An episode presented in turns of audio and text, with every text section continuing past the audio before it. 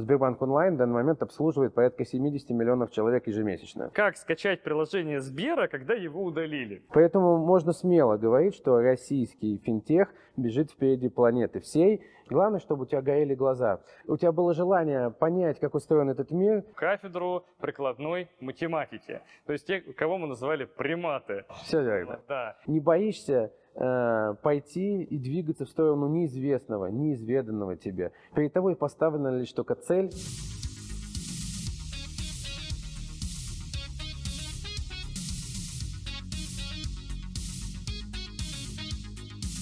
Здравствуйте, дорогие друзья! Мы продолжаем запись наших подкастов про интересных, выдающихся выпускников нашего университета МИФИ.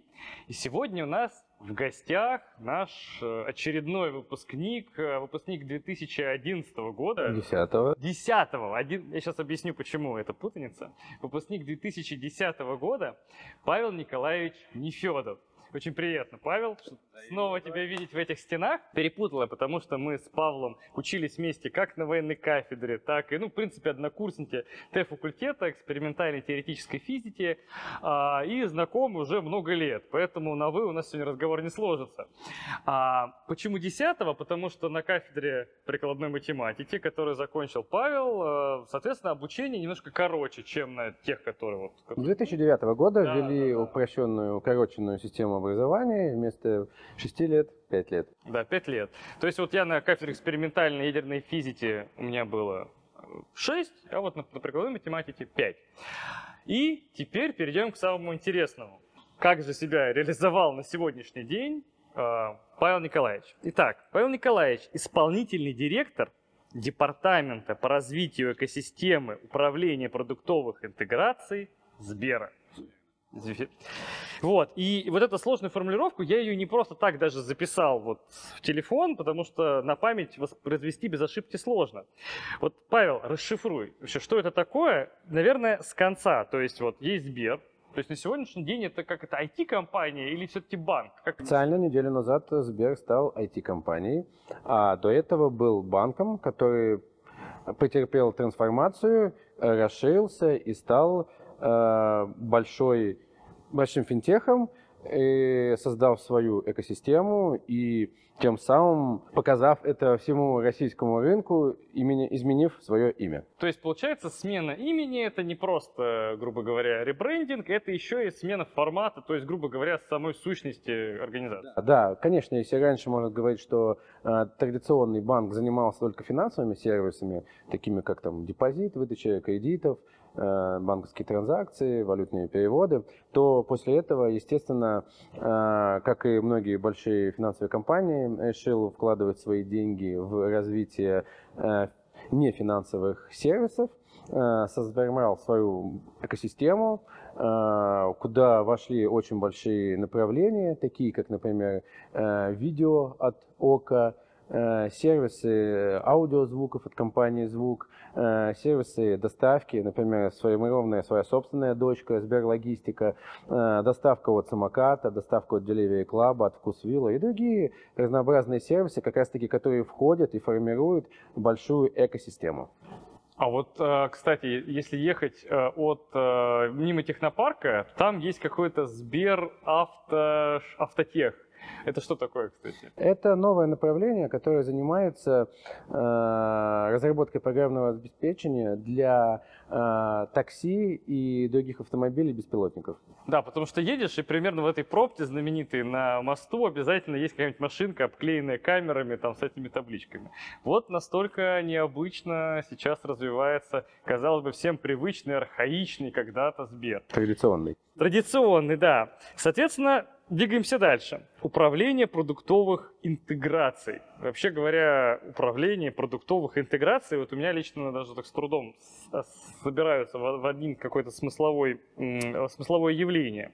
Что такое интеграция, продуктовая интеграция и как этим управляют? Но если говорить о развитии экосистемы, я уже перечислил достаточно большое количество направлений и сервисов, то э, было бы, наверное, нелогично, если бы каждый сервис бы пытался бы интегрировать свою составляющую в другой продукт. Ну, допустим, есть продукт Ситимобиль и есть продукт э, Ока. Э, сервисы Ока можно было бы очень успешно продавать в сети мобиле, допустим, клиент едет в аэропорт, и можно было бы ему предложить какую-нибудь услугу, э, купи фильм и посмотри его в самолете. Соответственно, если бы сервис ОКО бы интегрировался с компанией ОКО напрямую в сети мобиль, то подобную интеграцию нужно было бы делать и для какого-то другого сервиса. Допустим, ОКО мог бы его интегрировать куда-нибудь там э, в сервисы звука, э, в сервисы Сбермегамаркета, например, где можно было бы тоже покупать подобные сервисы. И тогда бы интеграции было бы очень много. И как раз-таки э, задача экосистемы э, создать единую площадку, куда все продукты можно было и сервисы бы интегрировать и одним разом однообразно тиражировать во все другие каналы, и, и как банковские, и партнерские, то есть и в сервисы сети мобиля, и в там э, Delivery Club, и в Э, ОКО и все, что будет в дальнейшем появляться. То есть как раз-таки задача нашей команды э, формирование какого-то такой вот э, платформы, площадки, куда сервисы можно интегрировать, последующие сервисы точно так же будут приходить со своими продуктами, и их потом будет очень достаточно просто интегрировать в другие каналы. Ну, то есть вот в электронике есть такое понятие связанности цепи. Есть вот, например, когда у нас объединяется, грубо говоря, каждый друг с другом, а есть вариант, когда звезда, то есть есть что-то, да, соответственно, в данной ситуации об этом и речь. То есть есть центральная, грубо говоря, точка, откуда все лучи расходятся каждому из продуктов. Именно так, да. То есть э, один раз войти, чтобы после этого этот сервис можно было продавать э, на всех площадках. Угу. Понятно. А, теперь у нас, собственно, э, экосистема управления. То есть экосистема это как раз и есть вот этот единый, единая площадка для всех продуктов. Да, для всех партнеров, для всех продуктов, для всех каналов. И, наконец, исполнительный директор департамента, который занимается разработкой. То есть, что это за департамент? Грубо говоря, это какая-то большая команда там из тысячи человек. Да, примерно так и есть. То есть департамент, который занимается развитием продуктов экосистемы. Одни команды будут э, создавать платформу, площадку, куда можно будет партнеров приводить.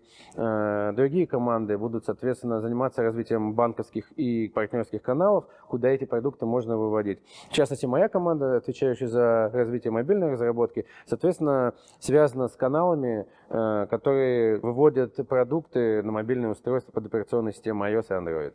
Ну вот, например, есть, вот я думаю, у большинства тех наших зрителей есть приложение Сбербанк. Это то, чем занимается в том числе и твоя команда. Да, изначально, конечно, Сбербанк онлайн это чисто финансовый сервис да. по оказанию услуг. А, но в дальнейшем было принято решение, что это очень большая площадка. А, Сбербанк онлайн в данный момент обслуживает порядка 70 миллионов человек ежемесячно. Соответственно, глупо было бы не воспользоваться этой площадкой, чтобы пытаться продавать там и другие сервисы, не финансовые. В частности, наша команда занималась выводом а, сервиса Сберпрайм, э, сервиса Сберлогистика.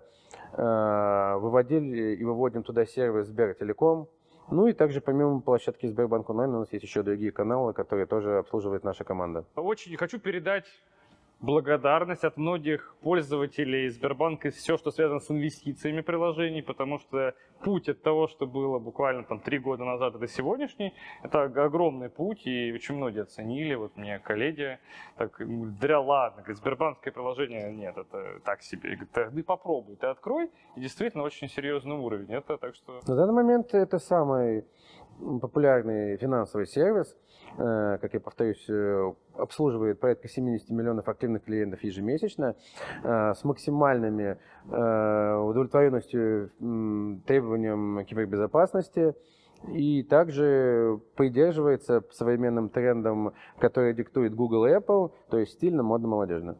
А вот вообще говоря, если говорить про финтех сегодня, и конкретно какое место вот не просто Сбербанк, но именно вообще, в принципе, Россия занимает э, в мире. То есть э, очень часто мы слышали, ну, там, как, как принято было, что, там, грубо говоря, посмотрите, там на Западе есть Apple, есть Google, да, как бы, а мы тут там щи лаптем хлебаем. То есть, грубо говоря, насколько технологии, которые есть у Сбера на сегодняшний день, они конкурентны и вообще с, вот, на, миров, на мировом уровне. То есть мы входим там в какой-то топ или мы за кем-то плетемся? Ну, если вообще рассмотреть в целом рынок IT-технологий, э, то Безусловно, самыми топовыми и передовыми рынками являются азиатский, российский и североамериканский. Если говорить про североамериканский рынок, то они э, лежат в основе кто диктует э, новые мировые тренды и как их использовать. При этом же российский рынок – это такой рынок, который имеет максимальную интеграцию данных сервисов. Чтобы далеко не ходить, э, можно рассмотреть платежные сервисы бесконтактной оплаты Apple Pay и Google Pay. Соответственно, как только появилась возможность интегрировать данные сервисы, в России сразу в очередь стало 10 банков. И сразу же, ровно ну, чуть меньше 6 лет назад, все эти банки Э, выполнили все условия от компании Apple э, и выполнили все необходимые механизмы шифрования данных, э, настроили свой процессинговый сервис, чтобы удовлетворять всем этим требованиям. И сразу же 10 банков подключилось к международной системе Apple Pay, потом в дальнейшем Google Pay. То есть а при этом, если взять североамериканский рынок или рынок Старого Света Европы, то там на всю Европу столько банков не найдется. То есть вы можете поехать свободно в Европу, расплатиться часами, расплатиться телефоном, на вас будут смотреть с, открытым ртом, э, что за магия сейчас происходит. Поэтому можно смело говорить, что российский финтех бежит впереди планеты всей и даст э, старушке Европы жару. Круто, круто. Это, я так понимаю, в том числе и твоя заслуга, потому что такие, вот как раз такие люди как раз занимаются тем, что вот внедряют все самое передовое. И, наверное, кстати, в том числе, судя по платежным системам МИР, создают что-то свое уникальное, а не просто как бы копируют то, что сделано там. Ну, на самом деле, мне кажется, что э, здоровая экономическая конкуренция рыночная конкуренция, которая присутствует э, в России и на рынке Восточной Европы, как раз таки именно она способствует тому, что здоровая конкуренция приводит к тому, чтобы э, прибыль финтех-компании увеличивалась, для этого необходимо э, создавать более качественные, интересные и клиентоориентированные продукты.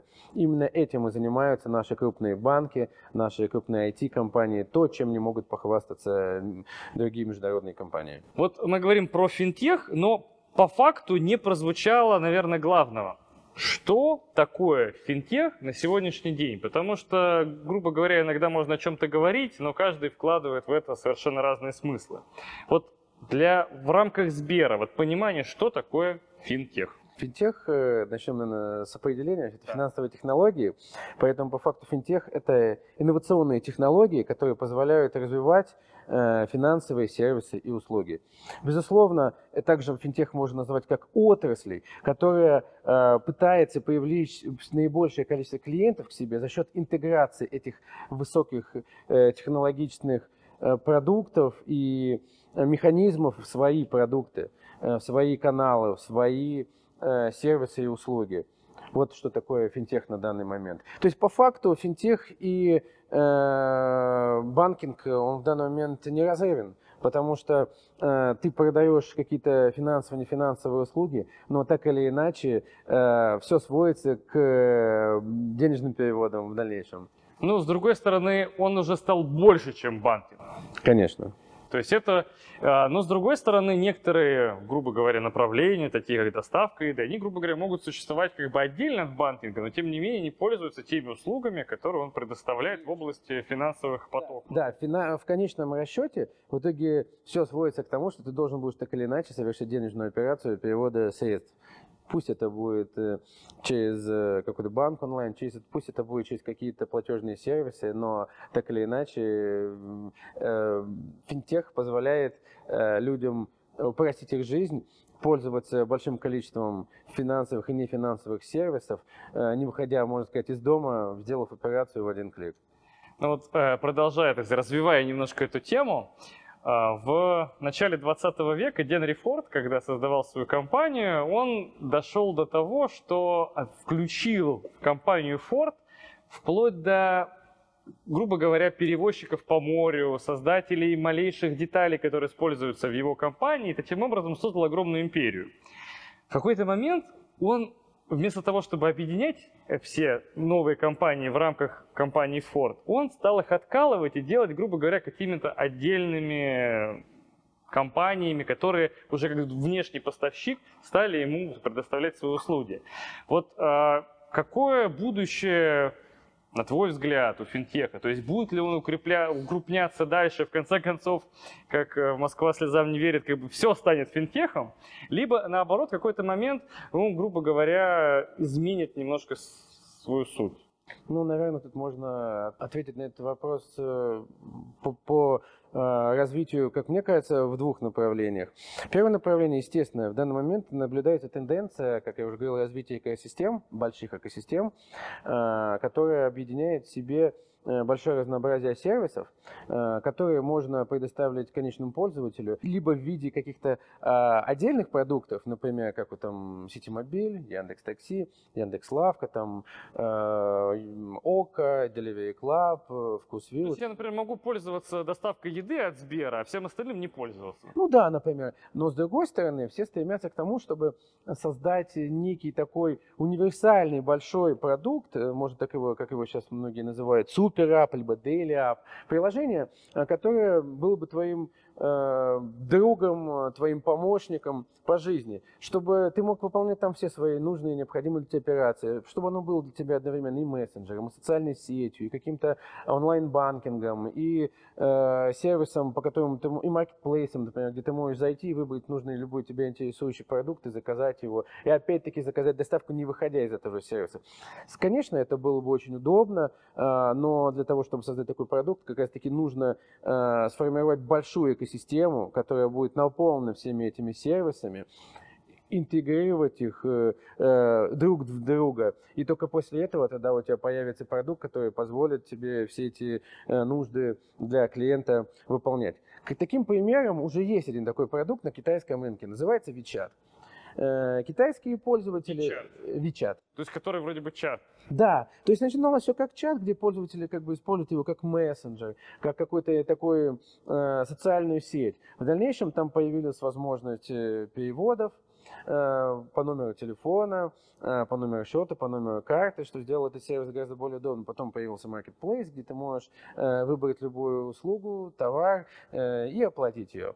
И 90% китайцев могут пользоваться этим приложением, просто не переходя на какие-то отдельные продукты, которыми они пользовались до этого.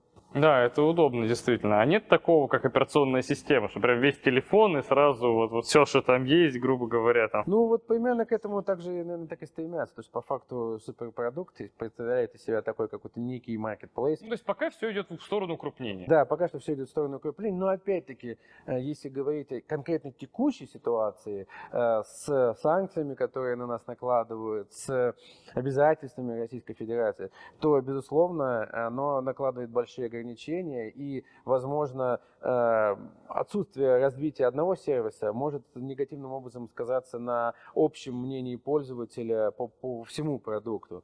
И поэтому это очень такой сложный вопрос, который, э, наверное, не в моей компетенции решать, а задача юристов и маркетологов. Да, интересно, как это перекликается с историей госкорпорации Росатом, которая тоже пытается создать замкнутый цикл, полный как бы, цикл топлива, создания реакторов, э, обслуживания и вывода их из эксплуатации, создает такой универсальный суперпродукт, которому нет конкурентов на рынке. Действительно, это видимо, сейчас проникает повсюду. Но если говорить о супер больших продуктах, конечно, э, стоит задуматься о правильном архитектурном подходе к его созданию. По той причине, что э, главное, если он получается такой большой, мощный, то все равно было бы неплохо, чтобы он создавался по механизму конструктора, где одну детальку можно было заменить на другую. Допустим, в какой-то момент пострадал от санкций сервис, там, ну не знаю, платежный, например, или сервис по э, доставки какого-нибудь импортного товара, то его можно было безболезненно заменить каким-нибудь сервисом импортозамещающим.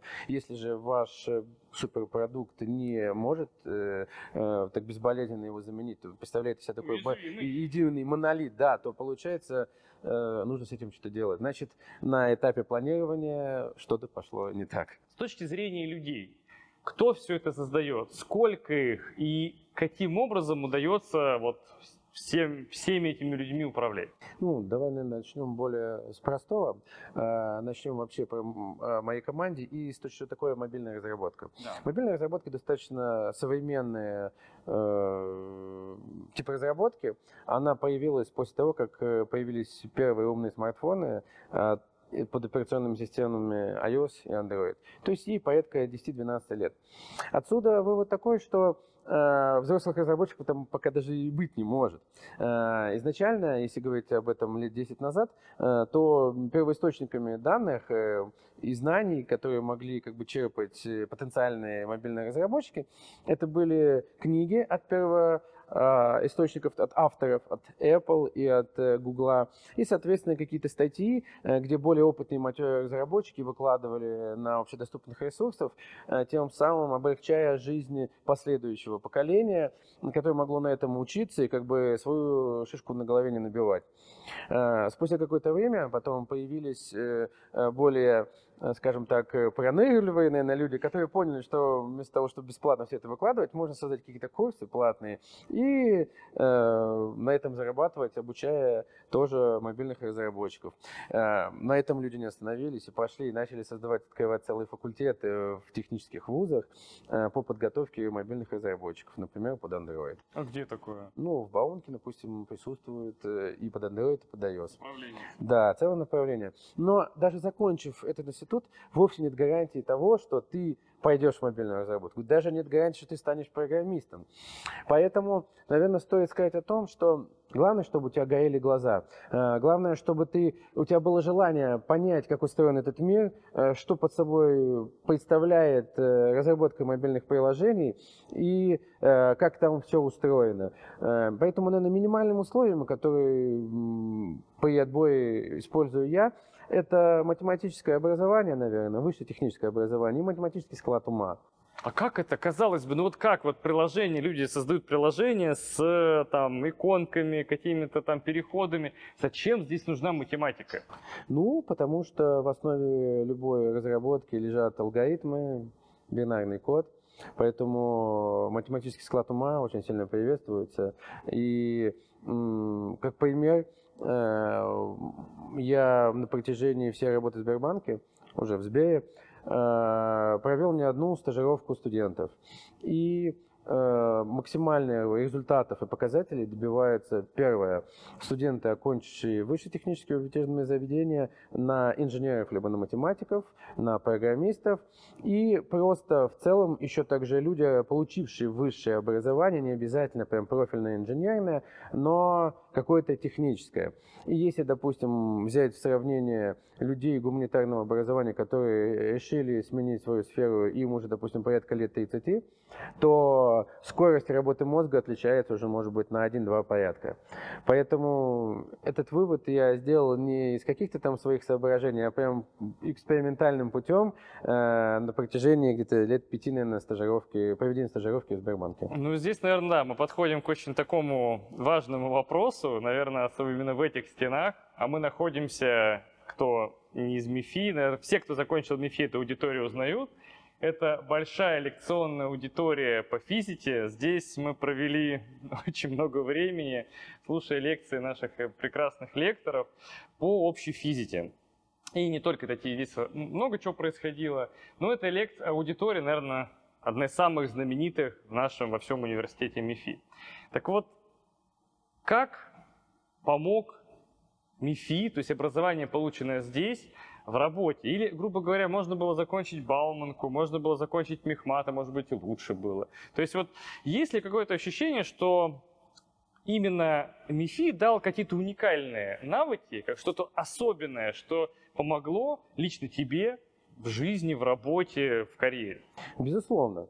Э, если говорить о фундаментальном образовании МИФИ, то по-любому были курсы, которые способствуют развитию э, человека как программиста. Например, на нашей кафедре э, были множество математических курсов, курсов по алгоритмам, дискретная математика, что очень сильно заставляет твой мозг работать нестандартным путем, как в том числе как бы и даже базовые курсы программирования, которые у нас были.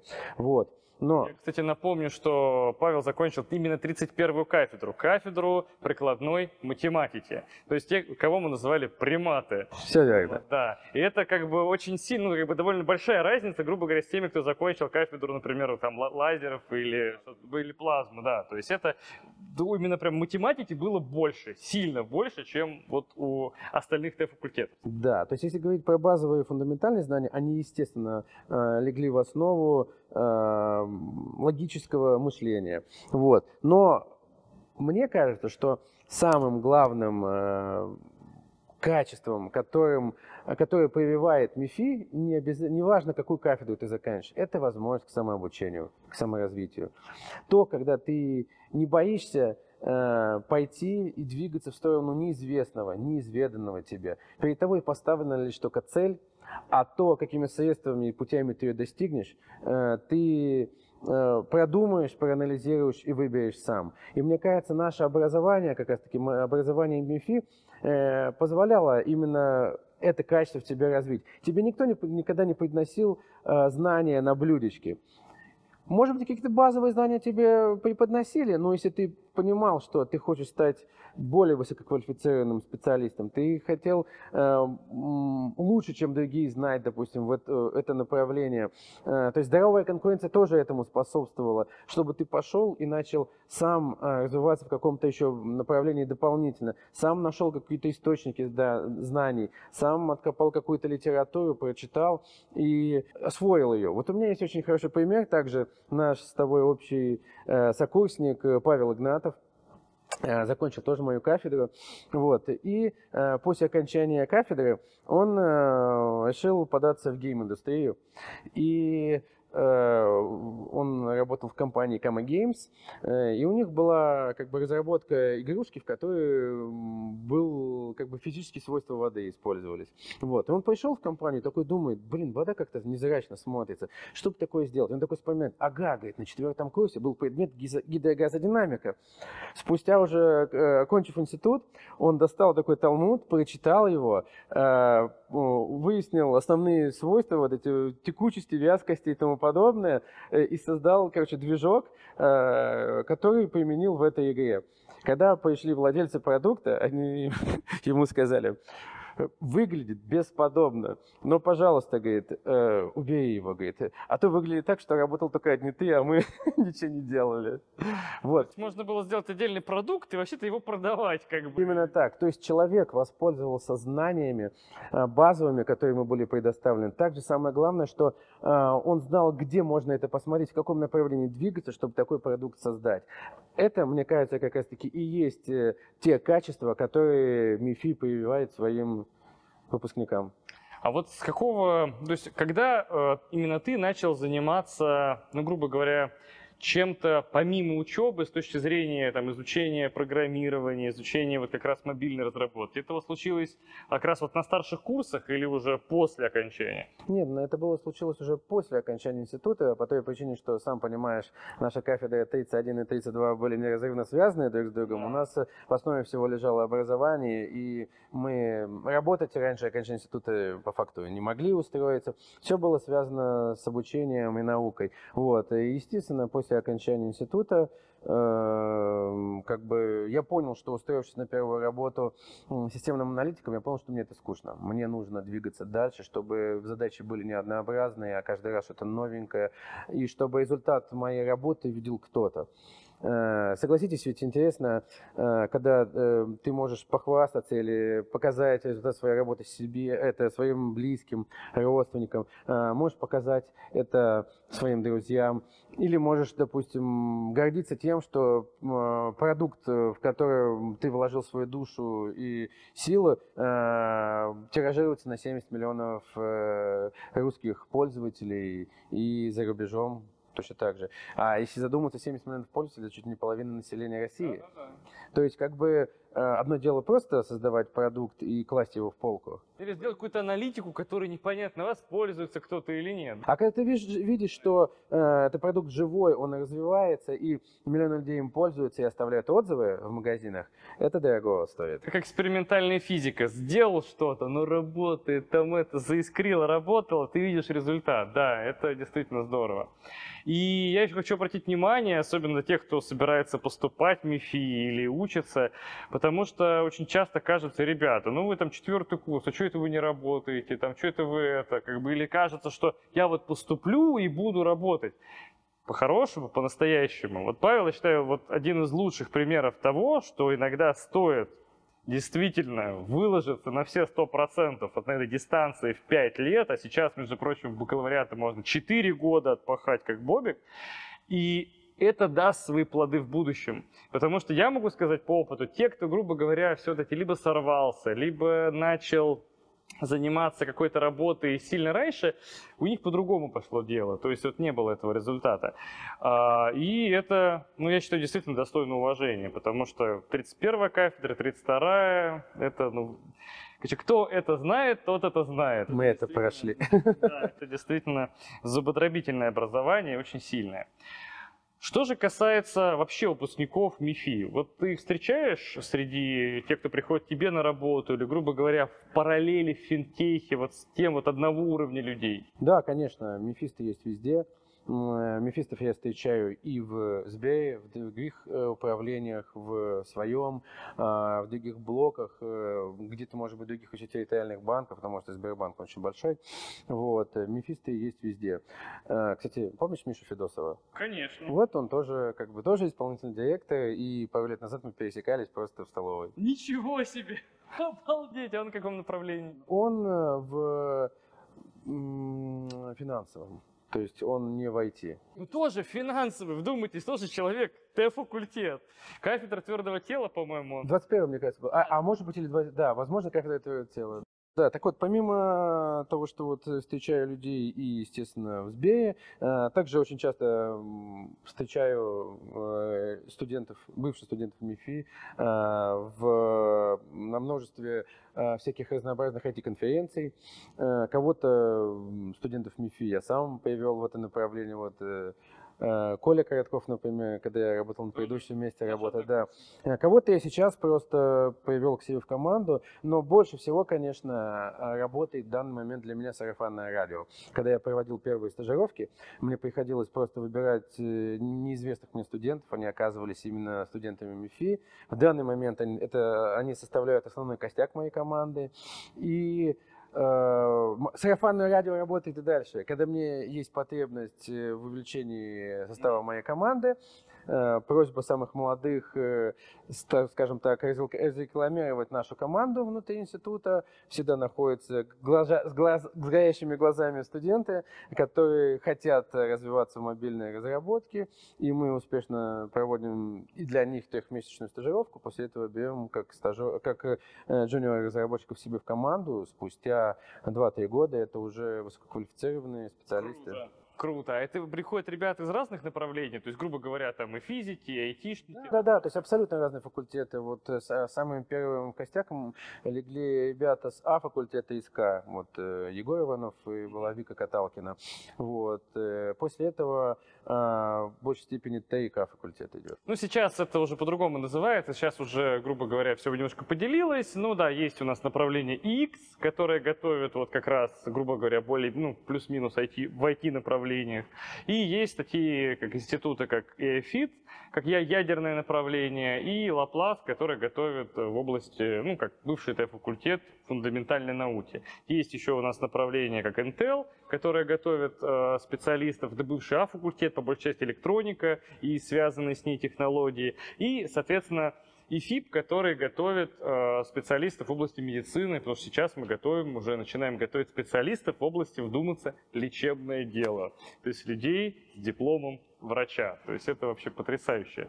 А, вообще такой путь, который прошел университет за последние годы, я думаю, особо интересно видеть тем, кто приходит, и, ну, как это... Ностальгия. Да, и ностальгия, и развитие, это круто. Вот. Я думаю, мы все гордимся тем, как развивается университет. Многие хотят узнать, кем можно стать, после МИФИ.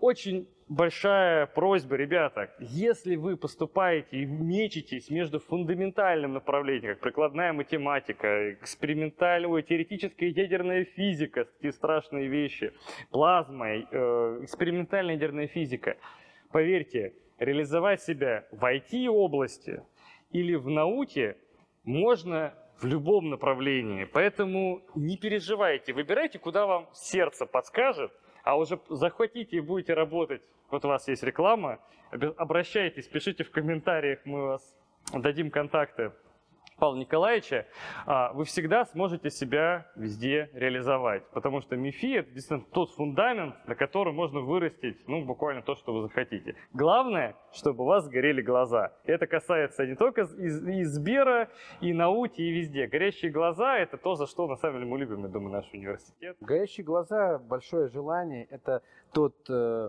э, пластилин, который можно лепить, подставить под себя, и никто мне еще не сказал, что э, он был слеплен неверно. Вот а, обучение в МИФИ, помимо, ну, грубо говоря, вот этого объема математики, бешеного там физики, что еще было, вот, что для тебя МИФИ? Потому что это же есть и база отдыха Волга, и спортивные секции, и тут и ну, много-много всего. Вот в чем ты себя здесь нашел?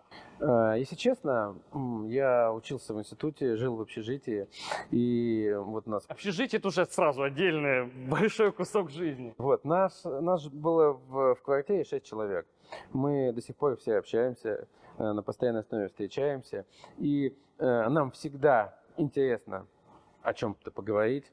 Конечно, мы всегда вспоминаем э, наше обучение, период жизни в общежитии. Э, мы вспоминаем самые забавные, может быть, курьезные моменты на экзаменах. Всем они нам доставили много боли и воспоминания, которые сейчас уже, конечно, стали такие со слезами и смехом на глазах-то это. Тогда было вообще не очень смешно иногда. Да-да-да. Вот. Э, естественно, вспоминаем преподавателей, которые у нас вели предметы, э, кто сейчас ведет, кто уже не ведет, кто, к сожалению, уже покинул этот мир. Вот, как и в частности преподаватель, который здесь у нас с тобой физику вел, Александр Николаевич Вагин. Самый наверное, выдающийся преподаватель наш. Вот. Э, вспоминаем, естественно, наши поездки в лагерь Волгу. Э, ну и, конечно же, нашу личную жизнь. Ну да, много всякого было. А, кстати, на Волге э, по, по секциям или просто отдыхать? Мы просто, мы каждый год сейчас до сих пор ездим, э, стараемся, конечно, попасть с домиками, если есть такая возможность, свободные домики, почему бы и нет. Но если нет, э, скажем так, э, Что, электричка, Рядченко, да. Редкина, лодочная станция с палатками, все. Да. Друзья, нам по закадрам, по мере того, как идет наше интервью, приходят вопросы на, к нашему гостю. И вопрос, значит, следующий. Как скачать приложение Сбера, когда его удалили? Ну, опять-таки, надо определиться с операционной системой, но расскажу подробие операционной системы. Если это операционная система под Android, тогда, соответственно, вместо Google Play, Google Play э, наше приложение будет обновлено в Rustore, и, соответственно, в ближайшее время появится там, и можно будет его скачать оттуда и э, гарантированно доверять разработчику Сбербанка. Вот. Если же речь идет о Apple, э, то в данный момент э, приложение удалено из магазина. Конечно же, руководство банка работает по поводу того, каким бы образом юридически вернуть этот продукт назад в магазин, но э, если вы хотя бы один раз ставили продукт уже на свой iPhone под свою учетную запись под Apple ID, то можно скачать приложение iMaze, и путем э, пошаговой инструкции восстановить те продукты, которые вы ранее уже ставили на свое устройство. То есть, э, несмотря на то, что официально приложение в магазине не высвечивается, это как библиотека. То есть, грубо говоря, есть книга, которая стоит на полке, и ее видно, вот мы ее видим, но всегда есть куча э, таких же подобных книг где-то на складе. И вот можно сказать, что данный продукт с полки, с полки был убран, но при этом на складе он имеется. Ставьте приложение iMace и следуйте шагам инструкции, и будет у вас... А вообще вот эта разработка мобильная сама, она принципиально разная под iPhone и под iOS и Android. Она вот насколько она отличается? Это разные миры? Или, грубо говоря, разработчик честно может переходить из одного направления в другое? Ну, скажем так, что если взять разработку еще лет 10 назад, то разработка под iOS велась на языке программирования Objective-C, а под Android на Java. Соответственно, это абсолютно два разных языка программирования, э, и разработка принципиально отличалась на уровне синтаксиса и работы с памятью. Вот. Э, то э, современные тенденции сводятся к тому, что языки разработки появились э, новые, если под Android, то это Kotlin, под iOS это Swift, и они уже по синтаксису очень сильно близки друг к другу. И по факту, ввиду того, что мобильные устройства, они по факту из одного и того же железа взаимодействуют между компонентами примерно одинаково, то сам механизм разработки, общие принципы разработки, они э, схожи. Отличие лишь только в том, что синтаксис языка программирования отличается. Но я повторюсь, что в данный момент они все больше и больше начинают повторить, походить друг на друга, и вообще появляются новые языки программирования, такие как Flutter, которые позволяют вести кроссплатформенную разработку сразу под несколько операционных систем. А есть какой-то вот для тех, кто начинает заниматься этим направлением, вот что же выбрать? Вот, вот под, под, под, iOS, под iOS или под Android? Вот есть какой-то, ну, грубо говоря, совет какой-то базовый, вот, куда начать? Не знаю, по моему мнению, я в свое время начинал разработку с C++, такого базового языка программирования. Мне кажется, если э, осознать общие принципы разработки на этом языке, то в целом переход на любой другой язык будет достаточно простым, потому что там рассматривается и объектно-ориентированное программирование, работа с памятью, э, работа с многопоточностью, ну, синхронизация. Начнем с того, что, как правило, языки программирования, озвученные Павлом, сами, в свою очередь, написаны, как правило, на C++. Ну, или там ядро какое-нибудь. Да, или какое-нибудь ядро, да, оно включает в себя эти блоки, то есть, грубо говоря, это основа, ну, как раньше ассемблер изучали, а сейчас уже как бы C++. Да, да, то есть, ну, как бы, конечно, вот после такой базовой основы я не вижу смысла сидеть на старых языках программирования. Все-таки стоит двигаться в сторону новых, современных, это вот Swift и Kotlin.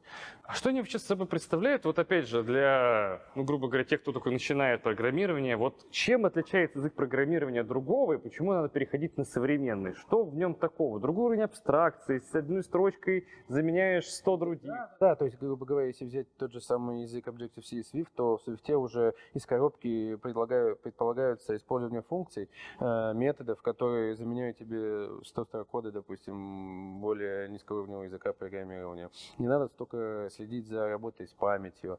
А, он уже более интеллектуально понятный язык, э, более простой для восприятия и, э, скажем так, большая часть операций действительно читается как бы нативно понятно э, новому разработчику. А вот как молодой человек, который пришел в эту область, вот он, например, пришел в Сбер, и вот у него там какой-то есть трехмесячный курс, э, который, как он называется, стажировки, и потом он на, на джуниора устраивается, то есть на начинающего разработчика.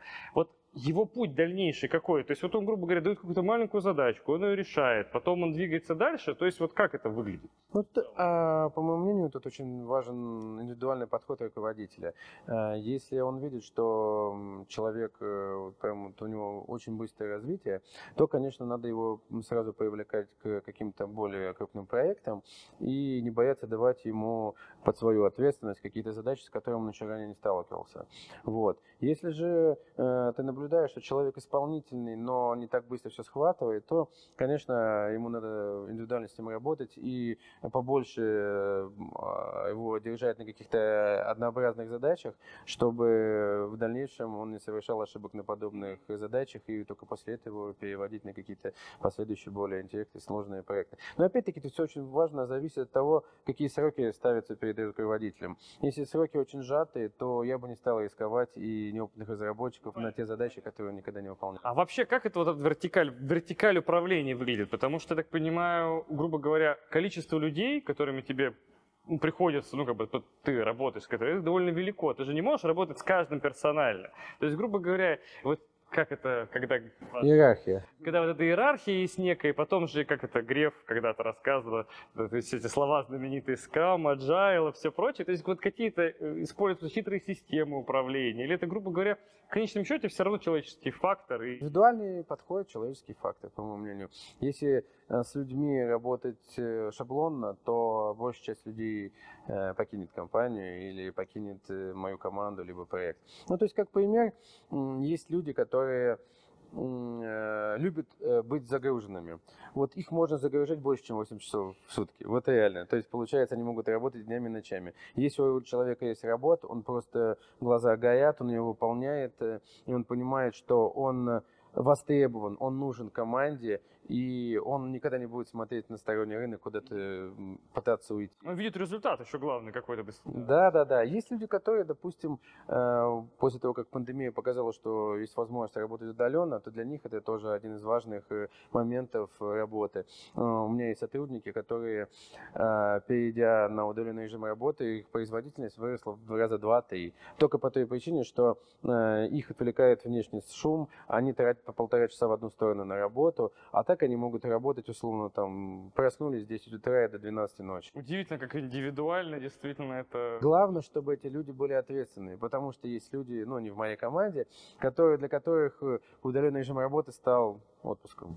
Ну, понятно. То есть они не смогли в себе найти, так сказать, силы для того, чтобы... И желание, да. Да? Павел, вот что бы ты посоветовал, с одной стороны, ребятам, которые только выбирают университет, а с другой стороны, тем, кто уже учится в МИФИ или, может, в другом таком подобном университете, бежать им работать или начать изучать сейчас что-то, какой-то язык программирования, или, допустим, посвятить себя целиком учебе, или, может быть, вообще развивать какие-то софт-скиллзы. Вот как им поступить, потому что зачастую люди не испытывают некий такой дисбаланс, вот особенно в МИФИ. Я доучился до четвертого курса, а спроси меня, что я умею, интеграл могу посчитать, как бы у меня лапки, как бы, да, я там не научился почти ничему. Это обманчивое чувство, потом это приходит. Вот что бы ты посоветовала? Конечно, в первую очередь, а, доводить э, начатое вами образование до конца. Не метаться, что сегодня мне нравится одно, завтра нравится другое. А, доводить начатую вами задачу до конца и поставить это как э, вашим основным приоритетом и целью в жизни. Э, это цель, э, которую вы берете в семейной жизни, э, в обучении, в работе. И тогда вас будут ценить как специалиста, который не бросает все на середине пути, а доводит все до конца. МИФИ я выбирал, выбрал сам и всегда вам буду советовать выбрать этот институт, потому что фундаментальные задания просто потрясающие. Как я уже до этого сказал, Э, воспитывает сам, возможность к самообучению, саморазвитию. И окончив такой институт, э, э, получив такое многопрофильное высшее образование, вы точно найдете, где применить свои знания, свои навыки. Ну, если что, обращайтесь. Главное, чтобы у вас горели глаза и было желание развиваться. Ну, мы здесь сидим, и я думаю, у нас сегодня обоих горят глаза. Во-первых, рад друг друга видеть. Во-вторых, очень интересный разговор. Спасибо, Павел. Я очень рад тебя видеть снова в наших стенах. Приезжай еще как гость. Приезжай и рассказывай про Сбер, рассказывай про технологии. Мы всегда рады тебя здесь видеть. И ждем вас всех, друзья, в МИФИ. Всем спасибо и до новых встреч. До новых встреч.